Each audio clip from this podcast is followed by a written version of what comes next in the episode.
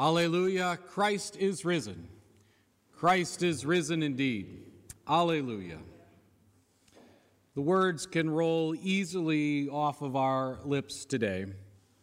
Even for Peter and Paul, some years after the resurrection, they had amazing confidence in declaring that Jesus was risen from the tomb, that Christ had achieved victory over death they did this even in the face of significant persecution. Christ is risen indeed. Alleluia. It's pure joy, the ultimate good news for all the people that was given to us to proclaim. It's so straightforward. Yet it was not so according to Mark on that first Easter Sunday. The twelve had long since run away to hide. Peter denied Jesus three times, never to be heard from again in Mark's gospel. It's the women who are left to be brave enough to approach the tomb that day. But even after they hear the good news and are told to share it, we read that they went out and fled the tomb, for terror and amazement had seized them, and they said nothing to anyone, for they were afraid. This scandalous ending to Mark's gospel is so problematic for the early church that they tacked on two different alternate endings to make clear that the story doesn't really end there. But I don't think it was an accident that Mark ended his gospel in this way. And I don't think it also indicates any kind of skeptical attitude about what is to come on Mark's part. In fact, it's certainly in line with the rest of Mark's gospel, where the disciples are so often just muddling through, not really getting it about who Jesus is and about Jesus' powerful relationship with God. When Mark ends the story here, it's very intentional because he's telling us something about the very nature of the resurrection. Mark believes that the resurrection is the decisive moment in the history of the world, and no power, no force, no fear, no nothing in all of creation can reverse it. It happened. And because it happened, death, violence, hatred had all lost their sting.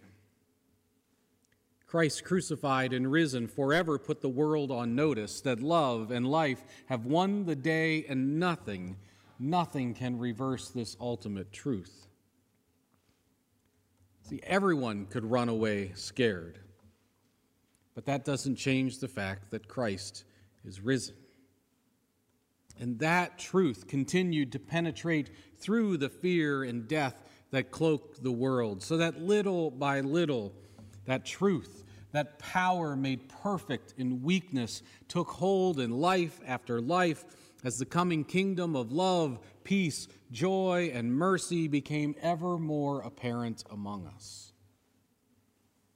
Death and despair will always try to convince us of their ultimacy, but their self destructive nature betrays them. And the beauty of God's alternative cannot be contained as it pierces through the darkness. And so it is that for 2,000 years we've gathered here together on this day to face despair and to proclaim with Christians throughout time that hope is alive and active among us in the resurrection of Jesus. We celebrate the ultimate victory, yet Mark's words of fear do haunt us more profoundly this year. The story ending in fear hits so much closer to home after all that we have experienced since last Easter. Last year, as we read the story that, that follows in the midst of the Easter season of the disciples locked in the cloakroom, we read that we read that as those who were locked away in our own rooms, wondering when the fear and the quarantine would end. Then came locked doors amid rioters in the streets, locked doors of families of color fearing violence for their children, locked doors and fear in the our own Capitol building. Locked doors just the other week in a supermarket as mass shootings began to take hold once again. We know what it is to run away in fear. We know what it is to keep hope, love, and life buried deep within us. But Mark's gospel makes it clear.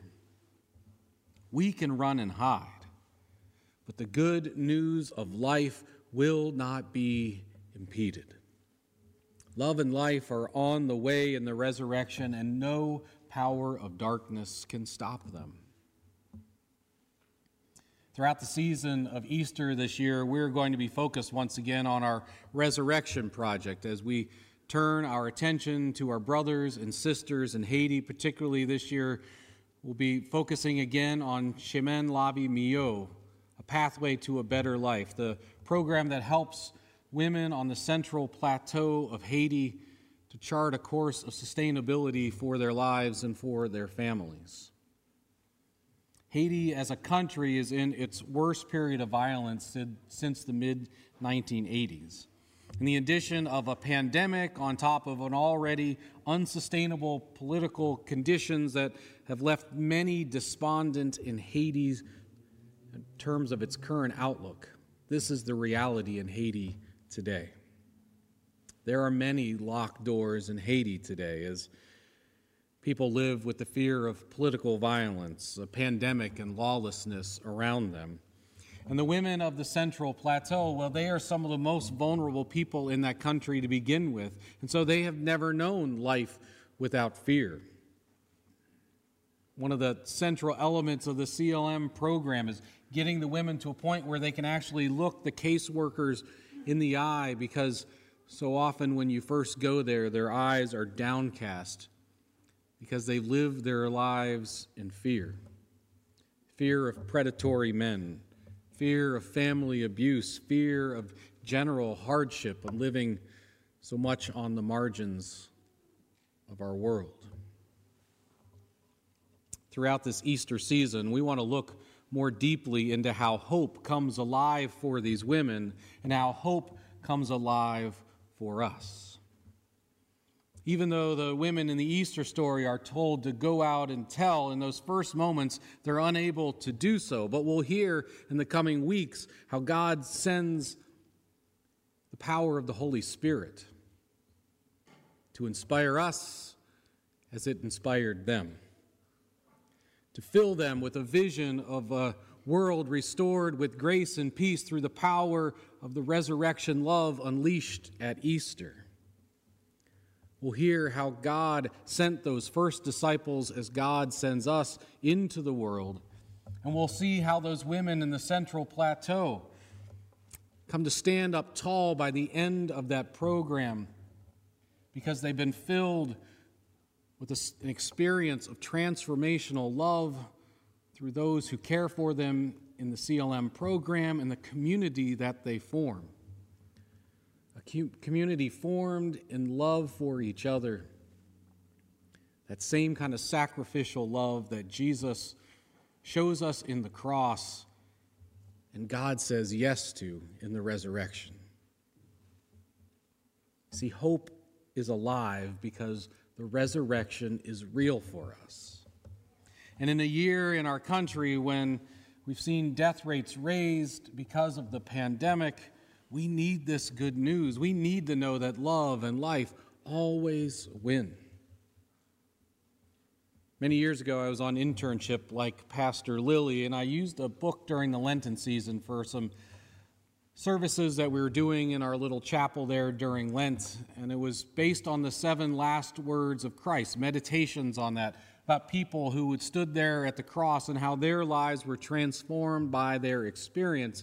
It was a good book. It was helpful to, to think about how Christ's love transforms us and calls us to, to see our lives differently and to look at our sinfulness differently. A great Lenten focus. But when I got to the last meditation, about the woman who stood there and, and reflects upon loss in her life as she hears Jesus say, Father, into your hands I commend my spirit. I, I felt like there was something missing as I read that story. And what I realized in reflection, what was missing in the Lenten focus of that time was the resurrection. That the story fell flat of transformation without the power of the resurrection embedded in that narrative. The story was powerful but incomplete. And so I wrote on Easter that year if we ended the story there, it would be all over. We'd be facing the ugly parts of our lives, realizing that we're broken people and that's all there is to it. We need the hope of the resurrection and its power to show us a new beginning. After our Good Friday service the other night, I went to share words of promise and consolation with the family whose 98 year old father and grandfather was close to death. And as I went to, to go to visit them, I picked up my green book out of my office. Usually I'm using the newer red one, but I grabbed my old green book. I guess I was nostalgic on Good Friday. And I flipped through to mark the page where I needed to be in the book to say the prayer. And as I did so, a couple of pieces of paper fell out of this old book. And I opened them up and looked at them. One of them was a funeral announcement for Mary Liebot. Another was a little pink memo pad from here in the office when someone took a call and it said, John Rattery's in the hospital and not doing well. Two beloved saints of Prince of Peace that have gone to their eternal home many years ago now and so many others that we have laid to rest since then, just here in our community, as even that night I went to be with the family facing death once more. It's ever before us. And if we see it only through the lens of Good Friday, the cross could become an image that only haunts us with the certainty of death. But the empty tomb transforms the cross. It transforms it into a radiant symbol of life, hope, and restoration.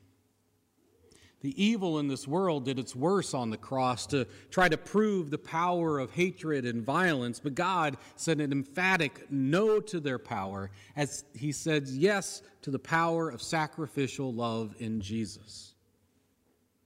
Therefore, despair can always win the moment, but the light of the risen Christ will always win the day. Because it's precisely the cracks of our brokenness, the wounds of our suffering in solidarity with others that create the space for the light of Christ to shine through. Easter 2021 may be a time in the midst of uncertainty when we're still struggling to see beyond our fears. In the midst of our grief, we may be struggling to see the light. But know that the light of Easter comes as certain as the dawn. The living God is moving among us. The Holy Spirit is on the loose. Jesus is risen from the tomb. The grave is empty. And that act of God is what is transforming the world, even in the midst of our fear and our despair. Hope is alive. God will continue to love, inspire, and transform our lives as God invites us to join in the restoration of the world. Alleluia.